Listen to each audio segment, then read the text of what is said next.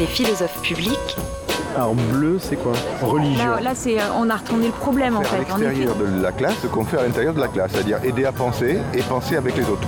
Bon, alors non, non, on a le droit, on a, on a le droit de retourner. Hein. C'est sûr. Rouge, société. Poser des questions, mais c'est peut-être de créer un, du désir. Parce que les questions, on se les pose ensemble, on se les pose mieux. C'est compliqué aujourd'hui de trouver la perspective commune. Philosophes. Le collectif Les philosophes publics a pris naissance au sein d'un groupe d'amis, enseignants de philosophie, attentifs à la vie commune. Il est né d'un sentiment, sans aucun doute partagé, d'être confronté à des événements révélant une crise grave de la société, Crise des représentations des institutions, et des rapports au monde. Ce collectif a décidé d'aller partout où le dialogue est possible, d'écouter tous ceux qui ont à dire et à inventer. de discuter et concevoir, de porter voix et témoigner de tout ce qui se dit et fait, pour une société plus joyeuse, plus éclairé, plus solidaire. Philosophe Philosophes public, publics. Chères auditrices et chers auditeurs, bonjour. Alors aujourd'hui, une émission des philosophes publics, euh, euh, comme on les aime, nous les philosophes publics, à savoir avec, euh, avec des invités. Et eh bien, je vais vous présenter nos, nos- nos deux, nos deux invités. Il y a tout d'abord euh, Amina. Bonjour Amina. Bonjour. Et ensuite Abiba qui est là aussi. Bonjour. Et pour les philosophes publics, il y aura Marc. Bonjour. Bonjour Marc. Monique. Bonjour. Et, et moi-même, Mathias. Bonjour Mathias. Alors on va commencer par, euh, par Monique qui a, qui a préparé une petite introduction pour, euh, pour l'émission d'aujourd'hui, un texte euh, voilà, qu'elle a, qu'elle a pu écrire et qu'elle avait envie de nous lire. Et ensuite, euh, eh ben, ensuite ça sera parti, ça ouvre le bal. Petit texte pour introduire euh, le thème du jour. Alors, dans les années 50, euh, en France, lorsque ma mère euh, parisienne et blonde mettait un voile pour sortir dans la rue, c'était un foulard coloré, destiné à la distinguer des femmes dites en cheveux, les figures de Marie-Madeleine contemporaine, fille de mauvaise vie, pas mariée, ne vivant pas bourgeoisement, mais faisant la noce. Après 68, ma mère a arrêté de porter un foulard et ne sortait de voile que pour entrer dans une église ou pour protéger ses cheveux du Mistral. Aujourd'hui, aux yeux du plus grand nombre, en France, le voile est vu comme le signalement d'une appartenance confessionnelle, comme l'attribut d'une foi musulmane. Pourtant, quand on n'a pas traversé 68, on peut porter le voile comme euh, sa mère et sa grand-mère l'ont fait, de manière coutumière et pas forcément, parce qu'on veut signifier clairement sa conversion nouvelle ou sa foi ancienne. Et puis, euh, pour toutes les jeunes filles, adolescentes, porter le voile, est-ce que ça ne peut pas être aussi euh, une défense, une protection ou alors une recherche de soi? Merci beaucoup Monique pour cette introduction. Alors l'idée de, de- de ces émissions, euh, c'est effectivement un constat, c'est que la, la question du voile et surtout du voile porté par, par les, certaines femmes musulmanes est un sujet qui revient beaucoup dans les conversations, qui revient beaucoup euh, dans les discours politiques, qui revient beaucoup dans le discours médiatique, qui fait beaucoup de une des magazines. Et, euh, euh, on a constaté, euh, Libération d'ailleurs avait fait une étude chiffrée à ce sujet, qu'il y a dans toutes les émissions de télé, par exemple, qui parlent des femmes voilées, du voile, etc., on, on, on entend quasiment jamais en fait des femmes qui portent le voile. Donc ça c'est assez étrange déjà, donc ça nous a interrogés en tant que philosophe public, on s'est dit c'est quand même bizarre, c'est comme s'il y avait des émissions sur les profs, on n'invite jamais de profs, des émissions sur les chefs d'entreprise, on n'invite jamais de chefs d'entreprise. Donc on nous a dit visiblement il y a un biais et, ça, pose, question. Et puis on s'est rendu compte aussi que beaucoup de discours euh, sur euh, les femmes voilées, voire la femme voilée, étaient des discours qui véhiculaient un certain nombre de stéréotypes, de préjugés, euh, qui, étaient en fait rarement mis à l'épreuve de la parole, rarement mis à l'épreuve des faits. Et comme, euh, comme les philosophes publics aiment bien euh, discuter avec tout le monde et puis aussi donner la parole à ceux qui l'ont peut-être euh, rarement, qu'on entend peu, ben, nous avons eu envie donc d'inviter aujourd'hui euh, deux femmes qui portent le voile et donc euh, auxquelles on va demander, ben, par exemple, euh, ben, d'abord de, de- de parler d'elles en fait, de parler en, leur nom, hein, puisque on a, ici on a des paroles singulières, que ce soit en, tant que philosophe public ou en tant que femme portant le voile ou en tant que, quoi que ce soit, la parole est singulière, à, partir notamment d'une interrogation justement sur les préjugés, peut-être les a priori, et sur ce qu'elles ressentent, ce qu'elles voient, ce qu'elles entendent, ce, ce qui leur semble être les, les a priori dominants sur, euh, sur le voile et le fait d'être une femme voilée. Donc je sais pas qui, qui veut commencer, c'est comme vous voulez. Je te laisse la parole, Amina. Très bien. Je dirais euh, les. hum, alors de mon expérience euh, vivant en France en tant que femme qui porte le foulard, je dirais que la, hum, les préjugés ou le stigmate ou les stigmates les plus forts qui ressortent euh, sont la soumission, euh, le lien avec le terrorisme. et j'engloberai tout ça avec le fait que ça participe à un processus de déshumanisation. En tout cas, moi, je me sens constamment déshumanisée. Abiba, peut-être, je sais pas si tu veux réagir. Oui, ben en fait, je suis tout à fait d'accord avec elle. C'est-à-dire qu'il y a un qui dit voile pour certaines personnes, dit soumission totale, euh, que ce soit un homme ou un, monde ou à la religion qui est l'islam, et qui n'est pas du tout euh, justement en ce sens-là une religion de fermeture, mais plutôt d'ouverture et de paix, tout comme, euh, j'allais dire, comme toutes les autres religions.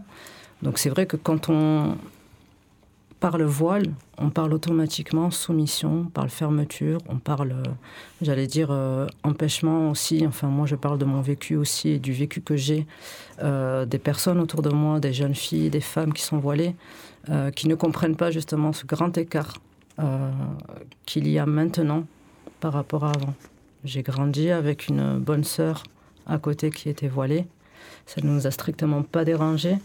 Euh, on a grandi dans un monde où il n'y avait aucune différence, que ce soit entre un chrétien, un musulman, un juif, un athée, enfin peu importe. On ne s'est jamais posé la question d'ailleurs de qui était euh, un voile, euh, représente toutes les religions euh, au niveau du christianisme, la femme doit être voilée, enfin peut l'être aussi. En islam, c'est exactement la même chose. Et c'est vrai qu'on sent cette frustration, nous, en tant que femmes musulmanes, quand je dis frustration, frustration pardon, entre guillemets, euh, par rapport à plein de choses, que ce soit par rapport à l'emploi, par rapport à la scolarité. Et on a cette pression aussi de, de personnes qui n'y connaissent strictement rien aussi, qui essaient de nous imposer, de nous imposer pardon, des choses en notre nom et de parler en notre nom. Et c'est pour ça qu'aussi je me permets encore une fois de remercier euh, les philosophes publics de nous avoir donné la parole et de nous avoir invités à cette émission pour justement, même si nous sommes deux femmes, et que nous ne représentons pas la femme musulmane, musulmane pardon, euh, au sens propre du terme, de pouvoir justement donner notre avis et donner notre vision, et à, travers les auditeurs de Radio Grenouille, que nous remercions également aussi euh, de nous avoir invités, de nous avoir laissé la parole. Tu disais, euh, j'ai grandi dans un monde, tu peux nous préciser peut-être Oui, c'est-à-dire que les stéréotypes classiques, j'allais dire. C'est-à-dire, j'ai, enfin, dans le courant de ma vie, il m'arrive des choses. Des fois, je, euh, parce que je suis voilée, donc on se met à me parler français au ralenti. Je suis née en France. j'ai fait mes études en France. Euh, voilà, j'ai plusieurs origines, mais notamment la plus, j'allais dire, notoire, algérienne. Donc on me demande quand est-ce que je pars au pays. Je leur dis mon pays, je suis bordelaise, c'est Bordeaux. donc voilà, donc il y a pas mal de stéréotypes à ce niveau-là. Euh, où on va se mettre à me parler au ralenti ou à me dire c'est ton mari qui t'a mis le voile. Euh, bon, voilà. Euh, enfin, plein de choses, plein, plein, plein de choses qui ne nous correspondent pas du tout. Et c'est vrai que quand on voit une personne voilée sur le terrain, moi je suis du milieu associatif, et quand on voit une personne voilée sur le terrain, je n'ai jamais vu une personne en face de moi me regarder de travers en me disant Mais attends, tu n'es pas la bienvenue, tu as le voile. J'ai été, je ne vais pas donner mon âge, mais je suis pas jeune. j'ai, au cours de ma vie, j'ai été victime, je veux dire très rapidement, de racisme trois fois. Trois fois à Marseille. Voilà, je ne suis pas d'ici, comme je l'ai dit, je suis bordelaise, mais trois fois à Marseille. Une fois, euh, bah, j'ai été représentante parent d'élèves, donc une fois en faisant un accompagnement en sortie scolaire en maternelle où là, un homme a bousculé en me disant casse-toi d'ici. Enfin, excusez-moi du, terme qui était assez extrême. Je n'en ai pas tenu rigueur parce qu'il y avait les enfants. C'est qui qui t'avait bousculé? Un monsieur, en faisant une sortie à l'Alhambra. Donc, sur le retour, qui m'a donné un coup. On essaie de protéger les enfants de la route pour pas justement que les voitures les, les approchent. Vous savez, une petite rue étroite par laquelle on passe vers Saint-Henri. Et euh, voilà, j'ai fait comme si je, l'enseignante est venue me voir, elle me dit, mais attendez, euh, j'ai dit non, mais surtout qu'on a des petits là de, 4 à, 5 ans, enfin 4-5 ans, je vais pas m'attarder sur une personne qui... Euh, on n'en est pas là. Ça m'est arrivé deux autres fois ici, mais si on tient rigueur de chaque chose, de chaque propos, on s'en sort pas. Et je parle pas... Là, on est invité pour parler notamment du voile, mais je, je voilà, j'englobe pas. C'est-à-dire que le voile, quand je dis mon monde, c'est-à-dire le monde dans lequel je suis grandie. Je suis française, euh, que ça plaise ou non à certains. je vis ici, j'ai ma vie ici, mes proches sont ici. Euh, ma fille est, née à Marseille.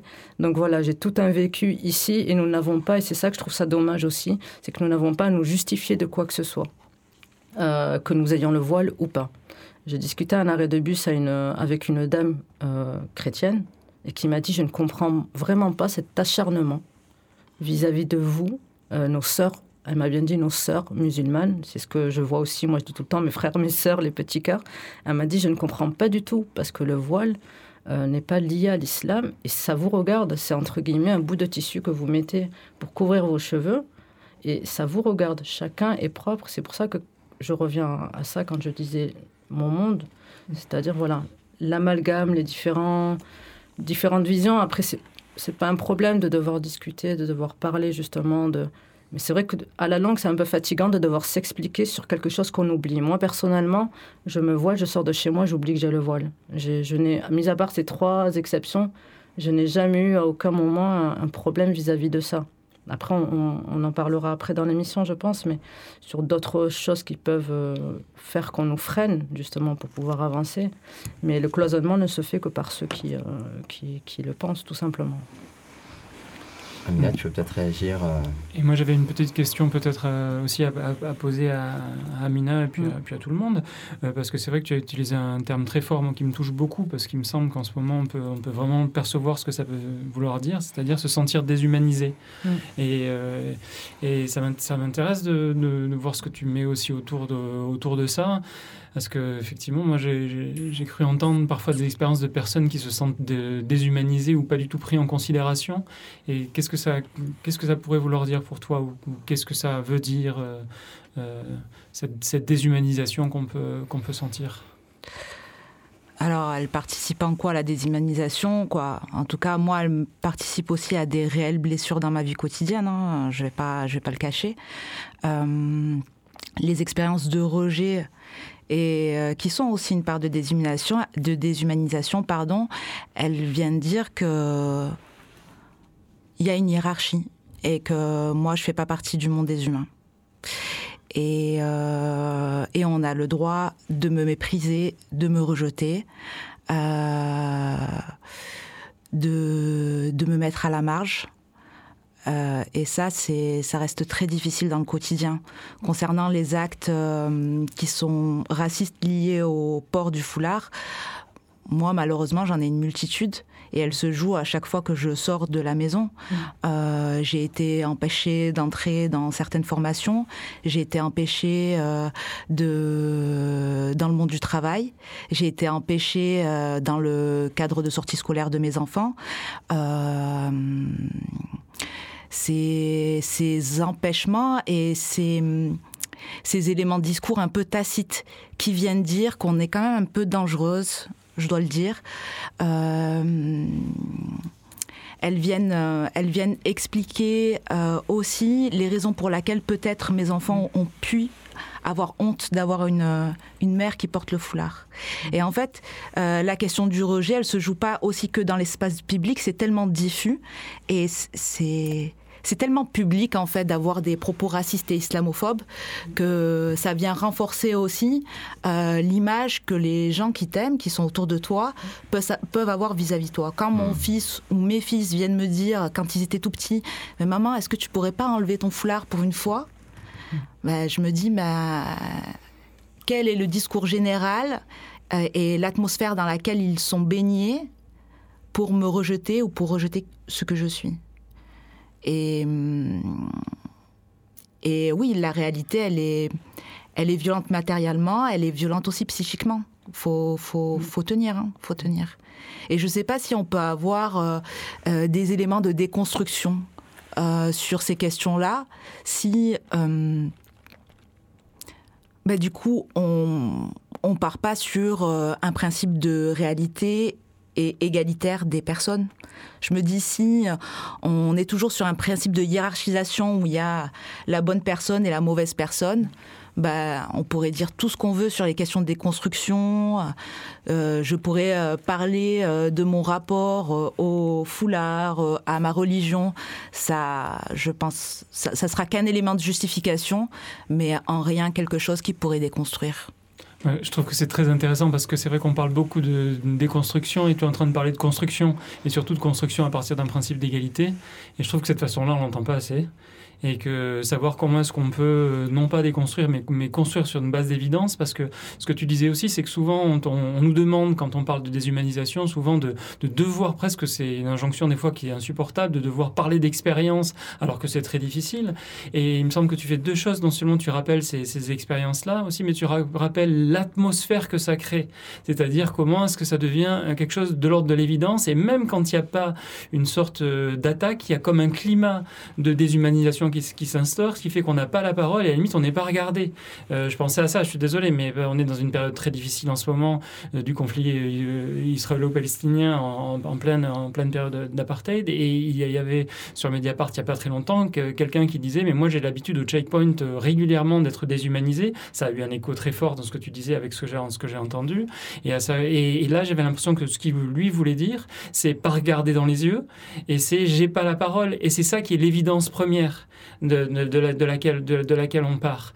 Et ça, je trouve qu'on peut aussi retrouver ça dans les rues, c'est-à-dire ce climat de suspicion, non pas que, qu'on a affaire à notre égal ou, nos égaux ou nos égales dans la rue, mais voilà, ça commence par là. Donc après, il y a les faits et il y a les actes, mais je crois qu'il faut aussi réussir à nommer ce que, ce que tu as fait, à savoir ce, cette atmosphère qui se fait passer pour une évidence. Quoi.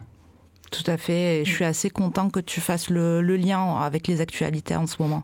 En tout cas, les principes de déshumanisation, je les vois très fortement et je pense que c'est pas pour rien euh, que moi personnellement, elles m'affectent à ce point. Hmm. Oui, moi j'entends, voilà, c'est très, ça donne vraiment à penser quoi de, vous entendre et euh, du côté de la déconstruction, ça me, donnait à aller du côté de, philosophes comme euh, Suleiman Bachir Diane, qui, euh, ou Glissant, Édouard Glissant, et donc qui souligne combien il faut décoloniser nos imaginaires. C'est-à-dire qu'on est pris aussi dans un temps qui est celui de l'héritage euh, colonial. Et c'est vrai qu'associer le voile à, l'oppression, par exemple, pour mmh. les femmes, c'est vraiment quelque chose qui est caractéristiques euh, de sociétés qui sont en héritage de pouvoirs colonisateurs, où il s'agit donc pour les colons et pour la mission colonisatrice que s'est donnée euh, l'Europe occidentale au XIXe siècle, justement de libérer euh, les femmes d'une oppression ou encore d'une soumission. Et ce, cette mission civilisatrice, c'était une mission clairement raciste aussi, qui, proclamait la supériorité donc euh, de l'Europe euh, blanche et civilisée et sur l'infériorité donc des peuples colonisés.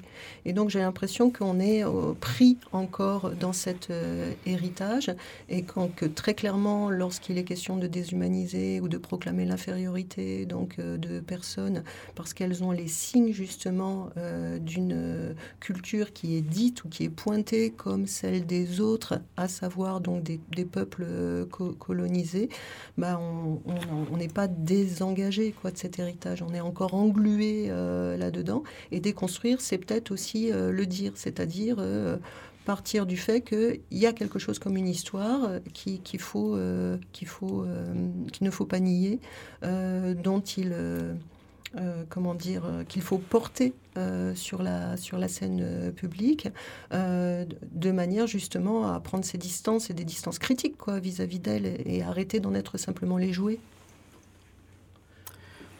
Moi, je voulais faire une petite remarque et vous, et vous poser une question peut-être à, toutes les deux.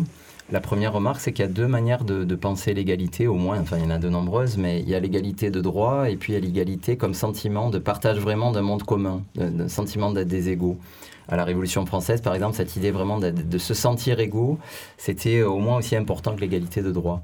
Alors par rapport à l'égalité de droit, euh, d'abord, euh, Amina, si euh, on refuse à une femme qui porte le voile de participer à une sortie scolaire, ça doit être justifié puisque la règle, la jurisprudence, c'est que les femmes voilées ont le droit de participer aux sorties scolaires, les mères, pour une simple raison qui est facilement compréhensible, c'est que la l'impartialité du service public qui interdit aux agents du service public, quand ils représentent l'État ou les collectivités territoriales, de porter des signes religieux ou politiques d'ailleurs, hein, c'est équivalent. Euh, c'est au nom justement de l'égalité de traitement. Mais le, Conseil d'État et la jurisprudence, a, la jurisprudence pardon, a jugé que lorsque une mère d'élève accompagne une sortie, ben, les enfants savent bien que c'est la maman d'un tel ou la maman d'un tel et que c'est pas l'État en ce moment-là et que c'est pas quelqu'un qui a un pouvoir sur eux ou que c'est pas voilà, il participe pas du service public. Donc à, cet égard, l'égalité, euh, l'égalité de droit, elle dit assez clairement les choses. Mais après, il y a le sentiment de, cette égalité. Moi, parmi les, gens euh, autour de moi qui ont un discours les plus catastrophistes ou les plus angoissés sur les femmes voilées, souvent des gens qui en connaissent aucune en fait. Euh, c'est des gens qui, de par leur vie, de par le quartier dans lequel ils vivent, de par leur génération, de par euh, leur activité professionnelle, en fait, ne les voit justement que dans les médias, ce qu'on disait tout à l'heure, et encore pas en photo, enfin, sans la parole, sans cette incarnation. Et, euh, le monde commun, voilà, l'importance d'un monde commun euh, dans lequel on, on, échange. Moi, je travaille dans un lycée où il y, a, des élèves de toutes origines, de toutes religions. En fait, ça se passe bien parce que justement, il y a une connaissance directe les uns des autres. Et ce sentiment-là d'égalité, ce que je veux dire, c'est que l'égalité de droit, ça ne suffit pas si elle n'est pas accompagnée par euh, une vie dans laquelle nous partageons réellement toutes et tous un monde commun. Et la question que je vais vous poser, c'est que parmi les, choses qu'on entend aussi, notamment chez certaines femmes, euh, c'est que, comme le rappelait un petit peu tout à l'heure Monique dans son introduction, beaucoup des droits des femmes en France ont été conquis contre, euh, disons, un pouvoir cléricaliste catholique avec des étapes, avec d'abord le, divorce qui a été un gros enjeu euh, tout, au long du 19e siècle, qui a été autorisé, interdit avec des fortes pressions, très fortes pressions religieuses. Et puis en fait, on, constate en réalité que dans l'histoire de la, de la France, euh, les, droits des femmes ont été conquis petit à petit contre des principes patriarcaux portés par une religion monothéiste qui s'appelle le, christianisme et plus spécialement le, le catholicisme romain. Et donc, certaines femmes se disent oui, mais le voile dans d'autres pays, c'est quelque chose qui s'impose, donc euh, avec un pouvoir également euh, politique, comme l'était le pouvoir cléricaliste en France. Et qu'est-ce que qu'est-ce qu'on peut, qu'est-ce que vous répondriez à ces femmes-là qui s'inquiètent en se disant oui, mais quand même, ce symbole-là, c'est aussi le symbole d'un de, patriarcat, d'un patriarcat politisé, dont nous sommes à peu près des faits, plus ou moins, mais quand même, avec des, des lois, hein, avec, avec du droit, du droit qui a mis la religion à distance. Bon, je, encore une fois, je fais le porte-parole ici, c'est pas mmh. une question que je vous pose forcément moi, mais en tout cas, c'est quelque, quelque, chose qu'on entend beaucoup. Euh, pour répondre à, à, ta question, ton introduction concernant ça, moi je pense pas qu'il y a une manière collective de décider de porter euh, le foulard ou de ne pas le porter. Et je pense pas qu'il y a une signification collective, collective pardon, à euh, cet acte euh, qu'on peut se, qu'on peut dire spirituel, religieux, culturel. Il y a une multitude de façons, de manières pour lesquelles à travers lesquelles les femmes décident de le porter ou décident de ne pas le porter. Euh, moi, j'habite en France, je vis en France, et c'est de mon point de vue situé euh, que je viens euh, exprimer cet état de déshumanisation, comme je l'ai dit tout à l'heure, sur tous les stigmates que je porte parce que je porte un foulard, voilà.